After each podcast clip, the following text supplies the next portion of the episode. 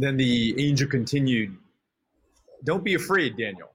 Since the first day that you set your mind to gain understanding and to humble yourself before your God, your words were heard, and I have come in response to them. But the prince of the Persian kingdom resisted me 21 days. Then Michael, one of the chief princes, came to help me because I was detained there with the king of Persia. Now I have come to you to explain to you what will happen to your people in the future. This vision contains a time yet to come. This is the word of the Lord found in the book of Daniel. Let's pray again. Oh God, as we turn our minds to this uh, reading and we wrestle with the challenging times that we're in, we pray for insight and understanding into who you are and what kind of relationship you're calling us into with you. In Jesus' name, amen. Well, once again, we want to uh, welcome you here to our live stream. We're glad that you're here. And, uh, well, here online, we're all in different places. As you can see, Nick is there in his apartment. I'm here at the in the Advent Hope worship space. And although the Advent Hope worship space is now everywhere, everywhere you are, and uh, so we're glad that you've come and join us today. We are, as Nick mentioned, still figuring out the the tech, and we are promising to keep working on this to get things better for you. But we're glad that you have come together here to uh, worship with us. And so, um, after the feedback from last week, I decided to uh, continue to talk about this issue of God's rules of engagement in relationship with how He interacts with us as humans. And uh, in fact, we'll, continue this theme. Um, I think a relevant theme with all that we're dealing with right now uh, through next week. And as I mentioned last week, we have a special guest joining us, Dr. John uh, Peckham, who is the author of a number of great books, but in particular, the book, The Theodicy of Love, which has been one of my favorite recent reads. And I find really helpful, especially in the context of things like we're dealing with now. And so the question that John is wrestling with in this book is, is, is the problem of evil and how a good God can exist in in evil times. And so that's really our question today. John will be with us to talk about that next week during this live stream. But to, uh, today we want to wrestle also with where is God in times of a pandemic? And if God is good, why isn't he more active in relieving human suffering in times like this? And, uh, and then why would God allow any of this if he is really all powerful? These are kind of the existential questions that come up when humans face uh, suffering. And uh, I think these are uh, questions that certainly are widespread and being wrestled with even now. And so, uh, all these questions, though, remind us of a, a, somewhat disturbing reality that is affirmed in the Bible itself, and that is that uh, God doesn't get everything even He wants. God doesn't get everything He wants, and we'll talk about uh, that specifically a little bit uh, more. But that leads to other questions like, well, how can this be? If God really is all powerful, how is it that he doesn't get what he uh, wants? And so, uh, setting up the answer to that question, I think it's important to do a quick kind of survey of the cosmic narrative of the Bible.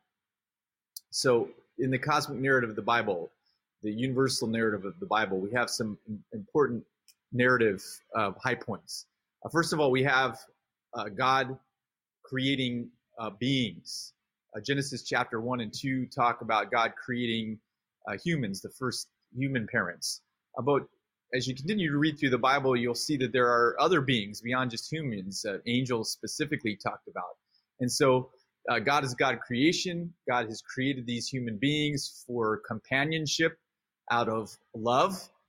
Um, as a set of parents uh, or, or, or two people would come together as parents, create children. This is the imagery that God gives us, especially in referring to himself as a loving parent. And so he creates companions, humans, angels, other creations, also out of love. And that in order to exist in loving relationship with his creations, his kids, if you will, he has endowed each of us with a free will. That is the choice to continue to live in relationship with God himself or to go out on our own. This free will necessarily includes the capacity, of course, to choose to not be in relationship with God. And uh, the tree of the knowledge of good and evil, as found in uh, Genesis 1 through 3, is an important uh, illustration of that. So God creates kids. He wants to have a relationship with them. He wants them to be his loving uh, companions, loving family. Uh, but in order to do that, you have to have the ability to to not be in relationship with God. And so God endows his creations with that. So as we continue surveying this cosmic narrative, and uh, if you were to read through the Bible, you would come to the point where you get a little bit of the backstory. So while Genesis 1 through 3 talk about the first humans, realize that there are things that happen before their creation. So if you keep reading in the Bible, you get to uh, the character of Lucifer. Lucifer, a creation of, of God, again, one of God's kids. But he was the first uh, to exercise this free will that God endowed him with to choose against God, to choose to not live in loving relationship with God. And subsequently, he then convinced the first humans, our human parents on planet Earth, to do the same, to to go their own way, and in essence, to to choose uh, him as as their as their leader, their prince, if you will. And this plunged the entire planet into a chaos with catastrophic changes to our nature as humans and the nature of Earth itself. And so the Bible describes all of this as a war. War. In Revelation chapter 12, verses 7 through 9, we read this uh, There was war that broke out in heaven, heaven being the place that's not of this, this earth uh, Michael and his angels fought against the dragon, and the dragon and his angels fought back. But the dragon was not strong enough, and they lost their place in heaven. The great dragon was hurled down, that ancient serpent called the devil or Satan, who leads the whole world astray. He was hurled to the earth, and his angels with him.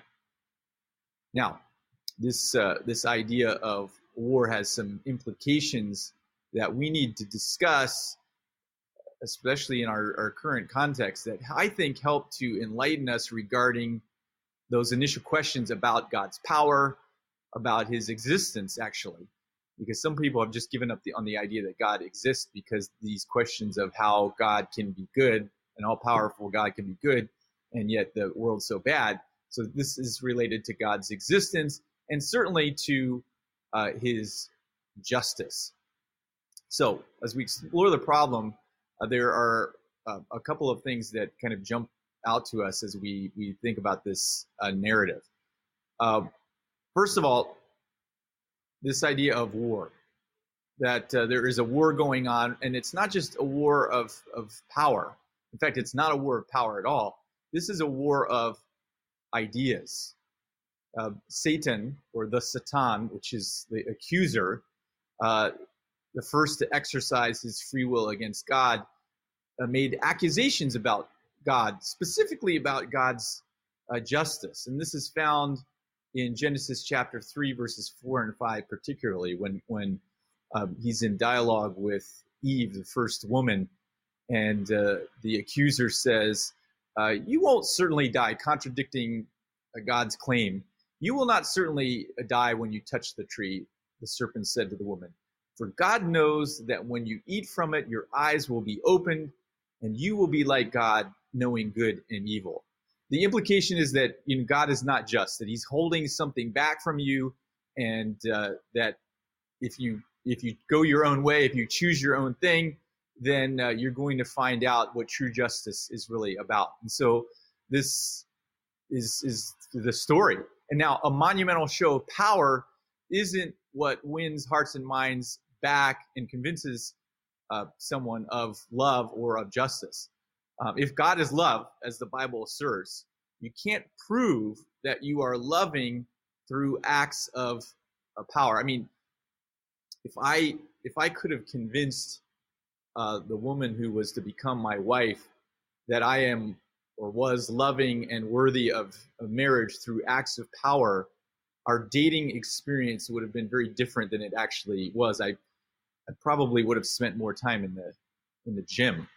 Um, you know, that's that's not how I, I, I proved my love for my wife was through power, acts of power, because that's not how love works. Love isn't proven by power. And so God is in this war of ideas, and Satan has accused God of being unjust. And the only way to di- disprove this accusation is by uh, being just, even in the face of injustice, uh, by putting love at the forefront. But this means that God will then have to limit his use of his own power because power will not prove justice and it will not prove love.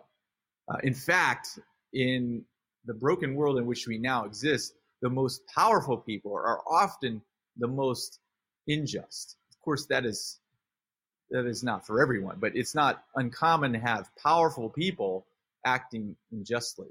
And so God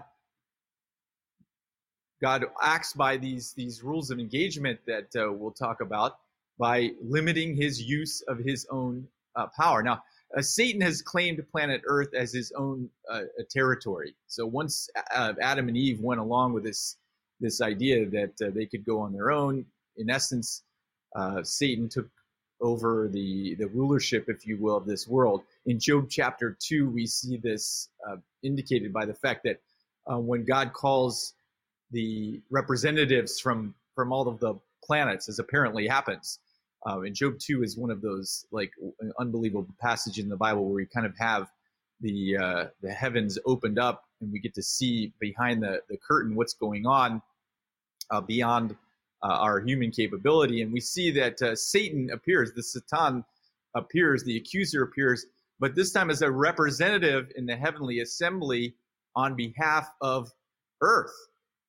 And so uh, Satan is representing Earth. Apparently, that that becomes his uh, role. And then uh, Jesus in the book of John several times actually continually refers to Satan as the prince of this world. And so uh, God has apparently given Satan permission to temporarily operate in this capacity. And this is where we start to see the hint of, again, some of the rules of God's engagement with us um, coming to play. God limits the use of his power in this war. And uh, so this actually brings us to our text of emphasis today, Daniel chapter 10, verses 12 through uh, 14. And so in, in our text of emphasis, we see, again, a heavenly being, another uh, creation of God who is interacting with this human, uh, Daniel. And so uh, Daniel had been praying, and this this messenger is sent from God to come to Daniel, and, and we're told that uh, the, the the messenger says this: since the first day that you set your mind to gain understanding and humble yourself before God, your words were heard, and I have come in response to them. So the idea is that Daniel was like calling out to God. He was he was praying to God. He was asking for understanding, and so God sends him a heavenly messenger but verse 13 somewhat disturbingly explains a little further what happened. But the prince of the Persian kingdom resisted me 21 days. So here you have this messenger from God. God sends a messenger and to go to Daniel because Daniel has been praying, but the messenger runs into some trouble. The prince of the Persian kingdom resists him for 21 days. And then the the the the, uh, the, the angel says that Michael, one of the, the archangels, one of the chief princes, had to come to help me because I was detained there with the king of Persia. Now I have come to explain to you what will happen to your people in the future. So there's this urgent message. Daniel, the, the picture is Daniel prays and he's calling out to God. God sends a, a messenger, but the messenger is detained by this prince of the Persian kingdom. Now, most Bible s- scholars would say that this prince of the Persian kingdom is an allusion to again that that accuser, the Satan, or, or at least one of his one of his cohorts. And so we see God having a message, God sending his messenger, but the messenger is detained, which is mind blowing, thinking that this messenger is coming from an all powerful God. But we see here, this is one of those cases where God does not exercise his full power to get this messenger through. I mean, you would have you would have thought the messenger would come through with uh, lightning bolts ablazing and nobody is stopping him, and yet the Satan is able to to hold him back and to to to resist the messenger from coming. So much so that Michael that God has to send backup. Michael comes, the chief prince, and he comes to to break up this uh, this issue, this road roadblock. And so it's a it's a pretty disturbing scene. I mean, if God's messenger can be delayed, it means either God isn't powerful enough or God isn't using his full power. Now, now I would suggest to you that this is evidence again of this idea that God is operating with some rules of engagement for fighting this war, a war that is not a war about power, but is a war of ideas. Uh, the devil was hurled to the earth and his angels with him. God didn't destroy Satan and his angels. Again, rules of engagement. God limited his use of power. And so, because God limits the use of his power, God doesn't get everything that he wants, which explains, uh, I think, a lot about what's happening in our broken world. When you endow beings with free will, uh, it means necessarily you don't get everything that you want. Now, I think nobody knows this fact better than human parents. Uh, once your kids start growing up and start having the ability to think for themselves and start having autonomy, uh, which you want for them to have because you don't want them to have a relationship where you must control them indefinitely, or at least you shouldn't want that if you're a healthy parent.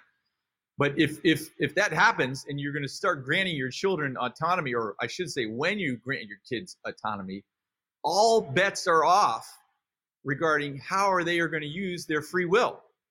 I mean, you can train and hope and pray for the best, but the truth is, once uh, once your children get to the point where they are exercising they, their own free will, all bets are off on exactly how they're going to use that. And so, you as a parent may really wish that you get more affection from your children, or you wish that they would call you more often when they get to that point where they're no longer living with you. You may wish that they did numerous other things uh, for you, but those aren't guaranteed unless you limit the free will. But if you limit the free will, the relationship dy- dynamic completely, completely change. Um, if they didn't have the choice to do uh, what they want to do, if you were controlling them, it would completely alter the kind of relationship that you would have with your children and that God would have with us. And so God has created us uh, with this free will. Now, listen, I mean, if God just wanted uh, more beings to be around him, he just could have uh, created a bunch of robots or or or or or, or, or other or beings that had no ability to to do on their do do what they wanted on their own. But that's not what God did. God doesn't just uh, want the companionship uh, uh, of of robots. He he wants the companionship of of people who are able to think and act and choose Him on their own. Um, you remember that movie uh, Castaway? Old school movie. Tom Hanks, the classic Tom Hanks. Um, if you remember the story, he uh, crash lands on a deserted island out in the ocean and he's by himself. And the only option for companionship are these inanimate objects that he he shifts and makes into to friends. Famously the volleyball that he puts a face on and refers to as as Wilson. And so he imagined these objects as his friends uh, but ultimately he had ultimate control of them he moved them around where he wanted them in his space he talked for them, he communicated for them, but ultimately their presence was unsatisfying. And when rescue was offered, he gave up his attachments uh, for that which he could control for the messy and sometimes heartbreaking relationships with real free will endowed humans. Uh, he even returns home, and this is a spoiler, so I'm sorry if you haven't watched Castaway, although you did have like two decades because that movie is pretty pretty old. But if you really longing to see that movie and not uh, and not have it spoiled, now would be a time to put me on mute.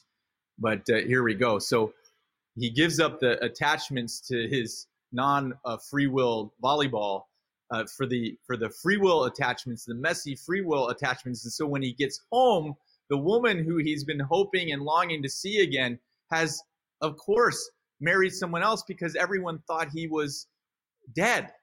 And so this is the heart rate, heartbreaking reality of being in relationship with people who have free will is that they make choices that are painful and sometimes uh, hurt themselves and hurt uh, others. And so uh, Tom Hanks had to reconcile with the fact that uh, the woman that he loved had made a totally understandable choice to marry someone else thinking he was gone. But that's the messiness of being in relationship with people who have free will and who we don't have control over. And God, just like us, values that uh, immensely.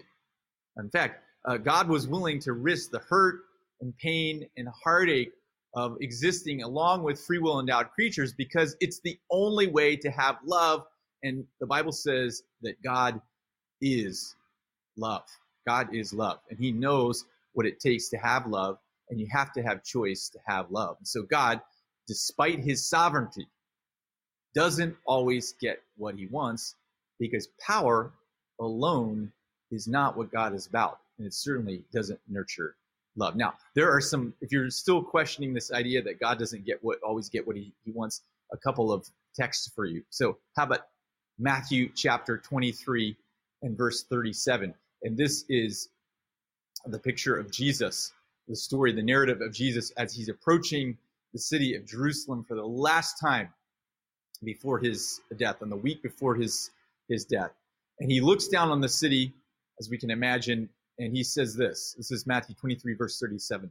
Jerusalem, Jerusalem, you who kill the prophets and stone those who sent who are sent to you, how often have I longed to gather your children together as a hen gathers her chicks under the wings, and yet you were not willing.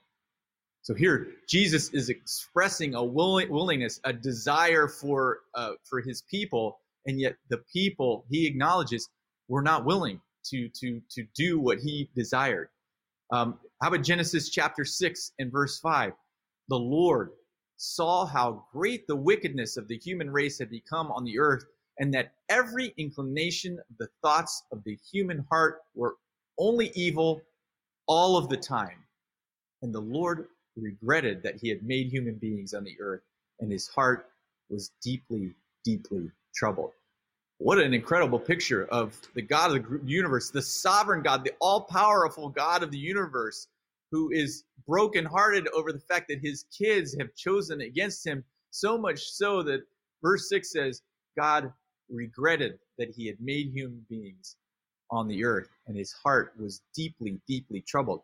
This is the picture of a God who doesn't always get what he wants. How about Ezekiel chapter 18 and verse 23? Do I take any pleasure in the death of the wicked? God asks. Do I take any pleasure in the death of the wicked? Declares the sovereign Lord. God is sovereign. But just because he's sovereign doesn't mean he gets everything he wants. Rather, am I not pleased when they turn from their ways and live? How could it be any more clear? God, the sovereign God of the universe, because he has endowed his creatures with human with free will, sometimes he doesn't get what he wants. And he wants to see everyone in relationship with him, in healthy relationship with him, in healthy relationship uh, with each other. But when you endow free will, and when when there's a broken a world in the universe, God doesn't always get what he wants. And then we see that because of this, and because of this nature of what's going on, that there is a war going on on planet Earth. There are casualties in this war. Uh, because of this, uh, these rules of engagement, Jesus had to suffer. In in um, in his book, "The Lion, the Witch, and the Wardrobe," uh, this is a book by by uh, famed British author C.S. Lewis, classic uh, kids book, but allegory of the Christian story. Um, C.S. Lewis describes these rules of engagement that we've been talking about as deep magic of the emperor beyond the sea.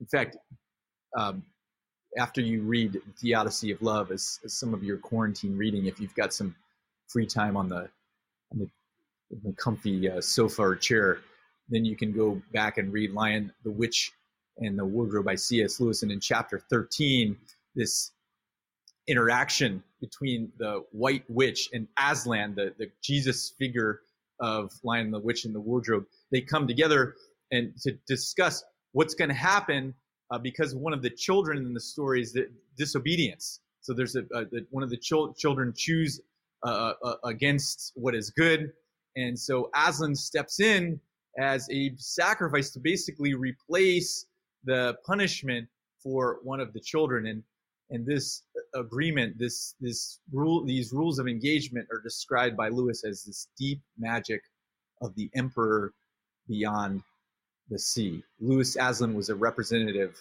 of a representation of Jesus. And in Romans chapter 6:23, we're reminded of what happened. But now that you have been set free from sin and have become slaves of God, the benefit you reap leads to holiness, and the result is eternal life. For the wages of sin is death, but the gift of God is eternal life in Christ Jesus our Lord. This is the, the good news of Romans. And the good news of the gospel is that even though we live in a broken world, and even though the all powerful God is restraining him, himself, is not using all of his power because of the rules of engagement and because he honors free will and because his his his his name has been smeared by the accuser accusing him of not being just the only way of proving his justice is by being just and by being loving. And so he sent jesus.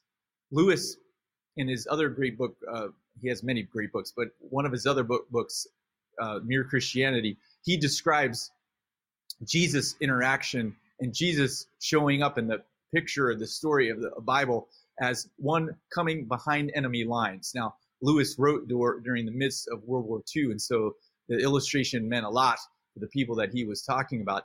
The idea of God going behind enemy lines, back to this war metaphor, that Jesus entered behind enemy lines and established a new kingdom, a, a kingdom that wouldn't come to full fulfillment until Jesus returned again, but a kingdom that starts by growing in the hearts and minds of those who, who want to see justice reign and love established again. And so we're reminded again of this idea in Hebrews chapter 2, verse 14. Since the children have flesh and blood, God's kids, since God's kids have flesh and blood, God too shared in their humanity so that by his death he might break the power of him who holds the power of death. That is the devil, the accuser. And so Jesus comes in behind enemy lines he lives a life, he teaches, he establishes his kingdom, and then he suffers and dies on our, our behalf. And in doing this, he gives us hope for a new future that God has been restraining his power. But in Jesus, his power is fulfilled. And in fact, justice is shown to be what it is God being a God of justice, a God of love, a God who's willing to do anything to get his kids back into relationship with him. God made him who had no sin to be sin for us, so that in him we might become the righteousness of God. This is the good news. And so there is a war going on, and all of us are in enemy territory.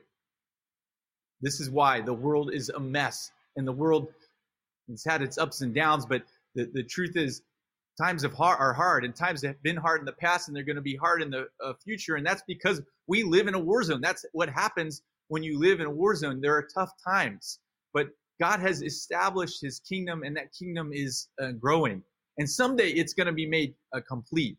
And and the the mess that is this world is going to be made right again. But until then we have the hope that as we embrace the good work of jesus we can have transformation and we can experience hope we can experience love and we can experience joy and we can know what justice is even though all things are not yet made what they are going to be made.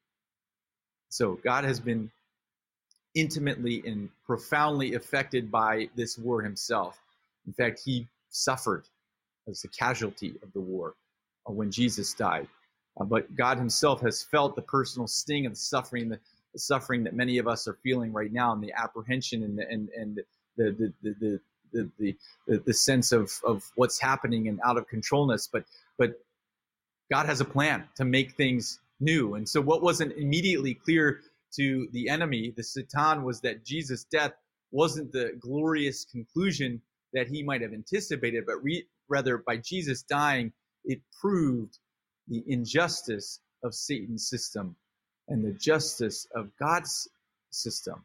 And therefore, set up the end scenario in which God does make all things new. And so, again, as we embrace the work of Jesus, Jesus is able to give us peace in our hearts that although now we exist in enemy territory, things are not always going to be this way. God has a plan. God's kingdom has been established on planet Earth, an incursion behind enemy lines. And God has a plan for a full on invasion of Earth where his power will no longer be restrained because his commitment to humanity will be overwhelming and be deemed as ultimately just. And so we wait. We wait in this. We wait while God is still operating under these rules of engagement, rules that we're going to talk about more uh, next week. But today, we can live with hope that justice will reign in the universe, that God is not going to allow human suffering to exist forever, that He is not slow in keeping His promise, but He's patient, not wanting anyone to perish, but everyone to come to, to uh, redemption, and that the good news of Revelation chapter 21 is soon to be fulfilled, that God will wipe every tear from our eyes, and there will be no more death or mourning or crying or pain. But God is going to wipe away the old order, wipe away the war torn world, and make all things new. This is the good news. Now, in the meantime, in the meantime, what do we do? How do we like uh, connect with this this God who's restraining his his power. And uh, you know, a lot of us have been spending a lot of time in in prayer. You know, there have been those of us who have loved ones who have been affected by uh, COVID. We have Advent Hopers, and we're glad to hear that uh, some of those Advent Hopers are, are doing a lot better who have been affected by by uh, COVID. We have people we care about who are on the front lines in the healthcare industry who are, are working to help those who are hurting. And so, what do we do? How do we connect, recognizing that God doesn't use his full power yet? That, that, that God restrains himself. So how do we connect with God's power? Well, this, this comes back to what a lot of us are already doing. That is praying. You know, prayer is a powerful thing. In fact, we're told that prayer permits God to act in ways in which he would not otherwise act because he limits himself and his use of power to protect our free will. But when we pray, we invite God to be engaged with our experience. And this allows God to act in ways he wouldn't act before, because again, he protects free will. And so we've been praying, and we're going to continue to pray for our city, for those who are on the front lines of this of this COVID virus. We're going to pray, though, not just for what's happening uh, now. We're going to pray for this broken world. We're going to pray for those people that we want to see uh, come to a better understanding of who God is and what God is calling us into in relationship with Him. And so prayer is an effective tool that we have in calling on God in times of, of suffering. And so now, as a people, we're going to pray. In fact, this afternoon at uh, at 12:45, you can probably jump on at 12:30. 12:45, our prayer team is going to host a prayer gathering as they do every Sabbath. And uh, this quarantine has not stopped that because of Zoom. And so you can go to adventhope.org and jump on and join that uh, prayer Zoom at 1230. But prayer is powerful and it permits God to exercise his power on our uh, behalf and for God to do things that he wouldn't do because he restrains himself. And so we're going to be continue to be uh, praying.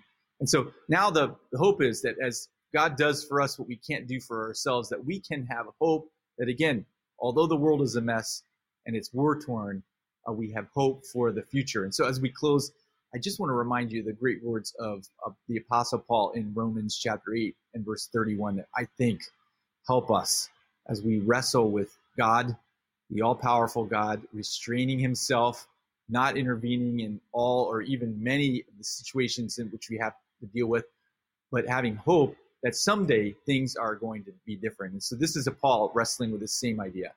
If God is for us, who can be against us? He who did not spare his own son, but gave him up for us all, how will he not also, along with him, graciously give us all things? Who will bring any charge against those whom God has chosen? It is God who justifies. Who then is the one who, he, who condemns? No one. Christ Jesus, who died, more than that, who was raised to life, is at the right hand of God and is also interceding for us. Who shall separate us from the love of Christ? Shall trouble or hardship or persecution or famine or nakedness or danger or sword or pandemic? No. In all these things, we are more than conquerors through him who loved us. For I am convinced that neither death nor life, neither angels nor demons, neither the present nor the future, nor any powers, neither the height nor the depth, nor anything else in all creation will be able to separate us from the love of God that is in Christ Jesus our Lord. May we know this God in times of suffering. May He give us peace in all things. Amen.